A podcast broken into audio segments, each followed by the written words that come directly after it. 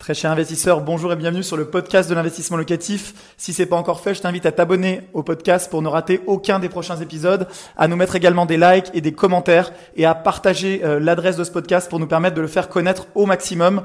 Place à l'épisode du jour, c'est parti.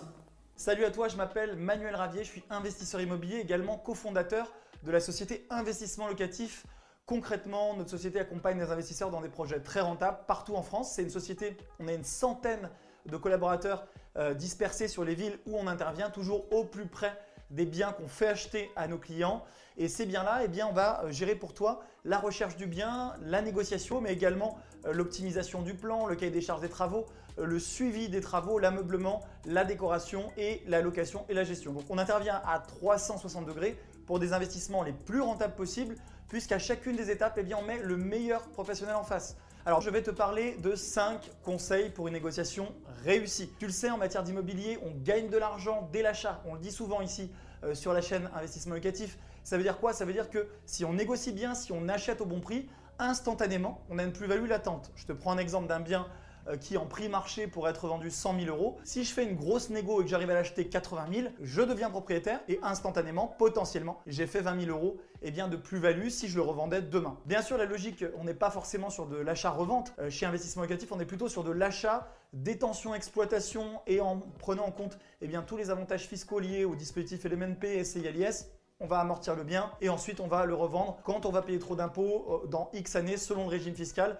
et bien sûr selon la rentabilité, selon toute une batterie de paramètres. Alors le premier conseil que je veux te donner, c'est de négocier sur des valeurs intéressantes. Qu'est-ce que je veux dire par là? Parfois c'est comme pour la rentabilité, j'entends des gens qui me disent Manuel, j'ai fait une grosse négociation, 5%, 10%, 20% de négociation et au final on se rend compte qu'en fait c'était sur un parking à 10 000 euros et que donc ces 5% de négociation, c'est 500 euros. Il est important de se concentrer sur les grosses négociations. Je te prends l'exemple euh, d'un bien, donc tu vas prendre, acheter un bien, tu vas faire des travaux, etc. Si tu négocies 5% euh, de la valeur du bien, ça va être nécessairement plus important que 5% sur la valeur d'un meuble. Je te prends l'exemple, un meuble télé à 100 euros, tu l'as acheté sur le bon coin, tu l'as négocié de 5%, bah, tu as gagné 5 euros. Alors que euh, ton bien immobilier, si tu l'achètes 100 000 euros et que tu négocies de 5%, ça fera tout de suite 5 000 euros, donc beaucoup plus de gains pour toi. Donc mon premier conseil, c'est de te concentrer sur les grosses négociations, celles qui comptent vraiment, et donc ne pas réfléchir que en pourcent et de, bomber le torse en disant bah, j'ai négocié 5%, 10%, 20%, mais de toujours négocier en fonction de deux aspects. Un, c'est la valeur. Est-ce que en valeur, cette négociation-là fait la différence pour toi? Est-ce que ça vaut le coup que tu te battes peut-être pendant des jours, que tu prennes le risque de rater le bien si en réalité ça représente très peu d'argent? Et la deuxième chose, c'est est-ce que c'est euh, quelque chose euh, sur lequel tu négocies qui est récurrente ou qui est ponctuelle Pourquoi? Parce que si tu négocies sur un truc récurrent, par exemple, tu négocies sur tes intérêts d'emprunt mensuels, eh bien chaque mois tu vas faire une économie et en cumulé ça peut faire beaucoup d'argent. Alors si tu négocies une seule fois sur quelque chose de ponctuel, il vaut mieux que ce soit une grosse valeur, sinon ça a très peu d'intérêt. Alors le point numéro 2 quand on veut acheter un bien immobilier, c'est de se préparer, préparer sa négociation.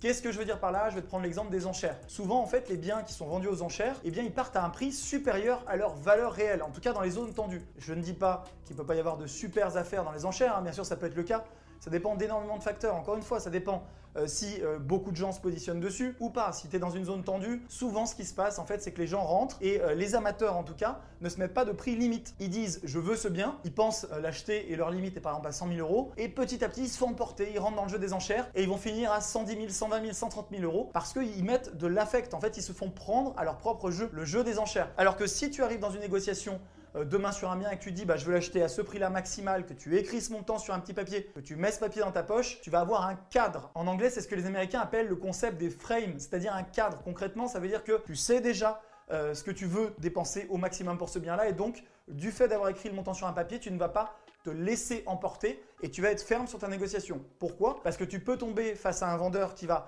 euh, tenter de te faire remonter, remonter, remonter en, faisant croire qu'il ne lâchera pas. Alors que si tu es ferme et que la négociation prend quelques jours, il est possible que ce soit toi qui remporte la négociation et qui, euh, avec ce qu'on va voir à la fin de la vidéo, donc reste bien jusqu'au bout, eh bien va se laisser convaincre qu'il doit vendre son bien à un prix inférieur. La troisième chose que je voulais euh, évoquer avec toi pour tes négociations et pour que tu réussisses tes négociations, c'est de poser beaucoup de questions. Pourquoi? Parce qu'en posant des questions, tu vas pouvoir exercer énormément de choses. C'est-à-dire que tu vas pouvoir te mettre à la place du vendeur, comprendre ses réelles motivations, ce qu'on appelle ses motivations cachées, et tu vas pouvoir faire preuve d'empathie. Souvent, quand on vend un bien immobilier, on est euh, des êtres humains, c'est-à-dire que on va y mettre de l'affect. Peut-être que cette maison, peut-être que cet appartement, il y a logé son fils, peut-être qu'il a habité dedans. Il a euh, probablement beaucoup d'affect. Donc si tu arrives et que tu fais une négociation violente et que tu lui dis, bah écoutez, ce bien-là, moi je trouve qu'il est pas terrible parce qu'il y a ci, ça, ça et ça, et qu'en fait ça le heurte personnellement, il ne va pas vouloir vous vendre son bien. Alors que si tu poses de nombreuses questions, tu le laisses parler, tu t'intéresses à lui, tu t'intéresses à son histoire, tu essaies de le comprendre et de comprendre quelle est sa vraie motivation de vente. Euh, pourquoi je te dis ça? Parce que souvent, quand un vendeur vend, c'est soit qu'il a besoin d'argent, soit qu'il veut déménager, il a peut-être un autre projet, et tu peux comprendre en posant toutes ces questions-là s'il est pressé ou pas, et s'il a intérêt à vendre rapidement son bien. Donc si tu lui donnes bien sûr des garanties, on va le voir après, mais euh, s'il a intérêt à vendre rapidement son bien avec une éventuelle décote par rapport au prix affiché, et ça tu vas l'apprendre uniquement parce que tu vas t'intéresser au bien et à son vendeur. Euh, l'immobilier, c'est toujours une histoire d'acheteur et de vendeur, les deux doivent être gagnants. C'est donc une histoire d'humain. Et l'humain, c'est quoi? Eh bien, c'est l'intérêt mutuel. Intéresse-toi à l'autre et je te garantis qu'en posant beaucoup de questions, ça va te permettre eh bien, de faire une meilleure négociation. Alors, le quatrième conseil que je voulais te donner, c'est de toujours rester calme. Souvent, surtout quand on débute dans l'immobilier, on va tomber face à des vendeurs euh, qui vont nous mettre sous pression. Ils vont nous dire, vous savez, j'ai déjà plusieurs personnes qui veulent l'acheter. Donc soit des vendeurs, soit des agents immobiliers qui vont jouer avec tes nerfs. Concrètement, ils vont te dire, j'ai déjà beaucoup d'acheteurs, donc il faut être en mesure très rapidement de savoir si réellement le prix actuel est une très très bonne affaire sur le marché. Auquel cas, on négocie pas forcément parfois. Euh, souvent, moi d'ailleurs, j'achète au prix quand j'estime qu'il y a déjà une vraie décote et que euh, c'est potentiellement vrai qu'il a d'autres acheteurs. Mais quand c'est pas le cas, eh bien, il faut pouvoir prendre ton temps. On dit, tu connais le vieux dicton, la nuit porte conseil, eh bien c'est d'autant plus vrai dans l'immobilier. Ne te laisse pas embarquer à faire une offre immédiate, n'écoute pas forcément le vendeur ni l'agent immobilier qui vend, prends ton temps et tu verras, bien sûr, sauf si tu interviens sur un marché très tendu et qui a énormément d'acheteurs, mais si c'est pas le cas ou si tu penses que le bien est à un prix où il peut y avoir une négociation, prends ton temps, calme le jeu, prends le temps de la réflexion et sois ferme en disant au vendeur que tu es intéressé mais que tu reviendras vers lui avec une offre. Tu prends ton temps, tu réfléchis, tu as ton prix maximal au départ et on va voir ensemble comment eh tu vas pouvoir négocier au mieux euh, le prix d'achat de ce bien. Alors le cinquième et dernier point reste bien jusqu'au bout parce que ça va être le nerf de la guerre.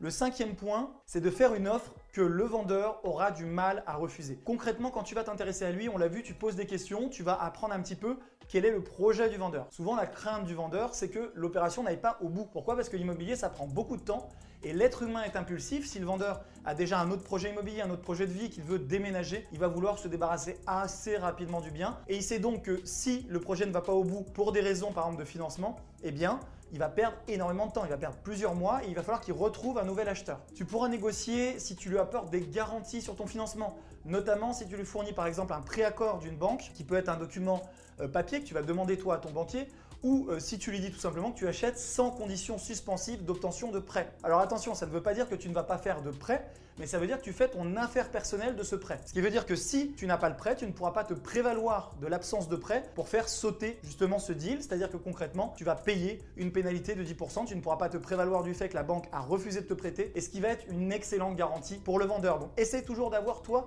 des arguments dans ta besace, mets-toi la place du vendeur. Concrètement, si tu es vendeur, à qui est-ce que tu vendrais le bien? Est-ce que tu préférerais le vendre à quelqu'un peut-être n'est pas finançable pour 100 000 euros Ou est-ce que pour 95 ou 90 000 euros, tu préfères avoir quelqu'un dont tu es sûr qu'il ira au bout et qui a un financement vérifié ou même qui achète sans condition suspensive Bon, souvent, euh, le vendeur pressé, le vendeur qui a un vrai projet derrière va accepter de vendre un tout petit peu moins cher à quelqu'un qui présente de meilleures garanties. Le dernier point que je voulais aborder avec toi, c'est comment moi je fais concrètement quand je fais une visite pour faire une offre. Concrètement, je vais faire une offre le lendemain. Donc je vais dire au vendeur lors, de la visite initiale, je vais lui dire que je suis très intéressé, que je reviendrai vers lui avec une offre, mais que euh, je dois d'abord vérifier mon financement pour être sûr de ne pas lui faire perdre de temps. Vous temporisez, vous prenez votre temps.